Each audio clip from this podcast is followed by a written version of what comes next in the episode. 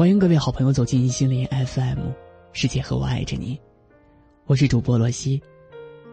接下来，让我们一起来分享，来自于逗号的“自律到极致的人，都拥有开挂的人生”。我们身边应该都有这样的人，或者我们自己有时候也会不小心就变成这样的人，说自己明天一定要早起。却忍不住熬夜追剧，早上起不来。说自己玩一把游戏就睡觉，结果第二天顶着熊猫眼，出现在别人的眼前。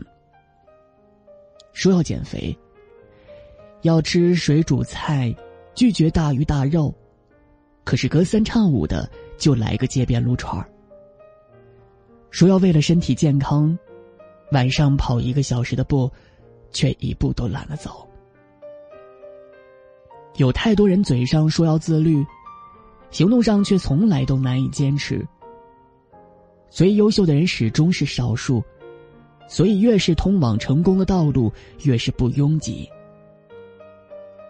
最近看《女人有话说》，节目组曝光了韩雪的作息时间表：七点半起床，三分钟洗漱，五分钟上妆。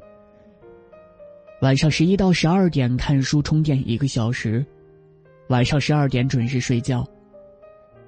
这样的生活，韩雪坚持了十几年。有了自律的能力，没有什么事情是你做不到的。世界华人周刊曾对韩雪有这样的一段评论：不剑走偏锋，不热衷炒作，低调时能踏实做事。高调时亦能惊艳于世。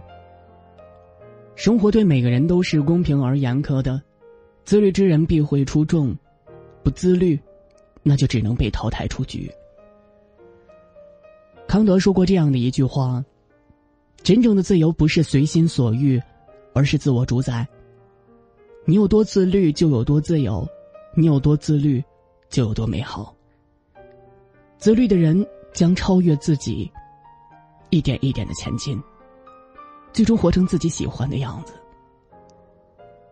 在这世界上最令人无奈的是，那些比你有钱、颜值比你高的人，还比你努力、更自律。当别人在看书的时候，你还在被窝里睡觉；当别人在健身的时候，你在玩游戏；当别人在享受生活的时候，你在抱怨世界的不公。有句话说得好，其实这世界上有公平，越是自律的人越是容易收获成功，越是懒惰的人，越是容易收获不幸。这几年彭于晏的演艺事业如日中天，有颜值、有身材、有演技，还很谦逊，很敬业、很努力，这都令人圈粉无数。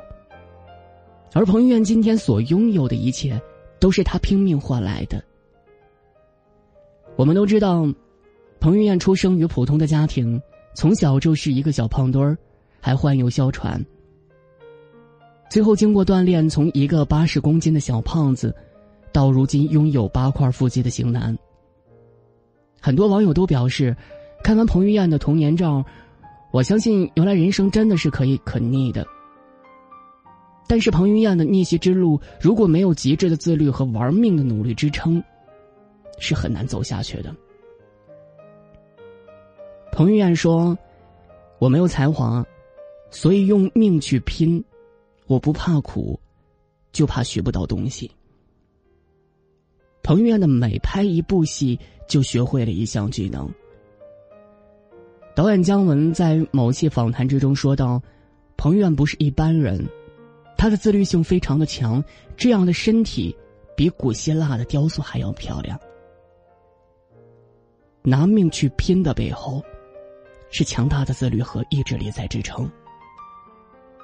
自律和拼命努力，足可以成就一个人，让其灰暗的世界变得五彩斑斓。美国的心理学家曾做过一个实验，将一群小孩子放置在同一个房间里。并且放下糖果，告诉他们等工作人员回来再吃。结果发现只有少部分孩子克服了糖果的诱惑。工作人员跟踪调查发现，没有吃糖的孩子长大之后，在事业上大多都很成功，而吃了糖果的那部分孩子，很少有成就，并且失业率很高。可见，自律是成功的基石。少有人走的路里，这样的一句话：“自律是解决人生问题主要的工具，也是消除人生痛苦最重要的方法。”缺少了自律这一环，你不可能解决任何麻烦和困难。那些极度自律的人，享受的就是一种更为高级的成就感，而不是被情绪、被欲望所掌控，获得短暂的快乐。作家卡尔维诺说。我对任何唾手可得、快速、出自本能、即兴、含混的事物没有信心。我相信缓慢、平和、细水长流的力量，踏实、冷静。我会相信缺乏自律精神、不自我建设、不努力，就可以得到个人或集体的解放。高度自律的人一直都很清楚，那些拼命的时光。终将会为他们赢得更多的欢迎，更丰富的内心，更大的胜算。说到底，不是成功者才会自律，而是自律帮助他们取得了成功，并且始终屹立不倒。生而为人，总不能一直停步不前，甚至堕落退后。我们要往前走，才可能遇见更美好的自己，而那一定是自律和努力的你。学会自律是帮助我们走向更好人生的关键，所以对现在的自己严格一点。当自律变成一种习惯，未来的你会感谢现在的自己。余生，愿你我都能坚守自律，做更好的自己。如果喜欢这期节目，欢迎留言和分享哦。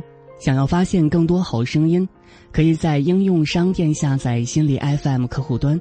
还可以阅读和收藏本期节目的文章，免费学习心理知识，帮你赶走生活中的各种不开心。同时呢，如果你想收听我的更多节目，可以搜索公众号“爱听”，爱是艾草的爱，听是收听的听，进行关注就可以了。我是主播洛西，这里是心理 FM，世界和我爱着你。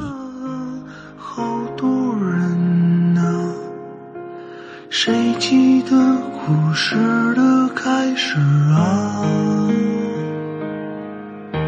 我一个人看风景，一个人旅行，一个人收拾好心情，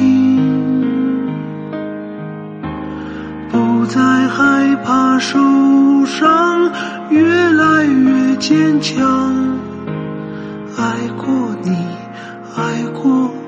远方。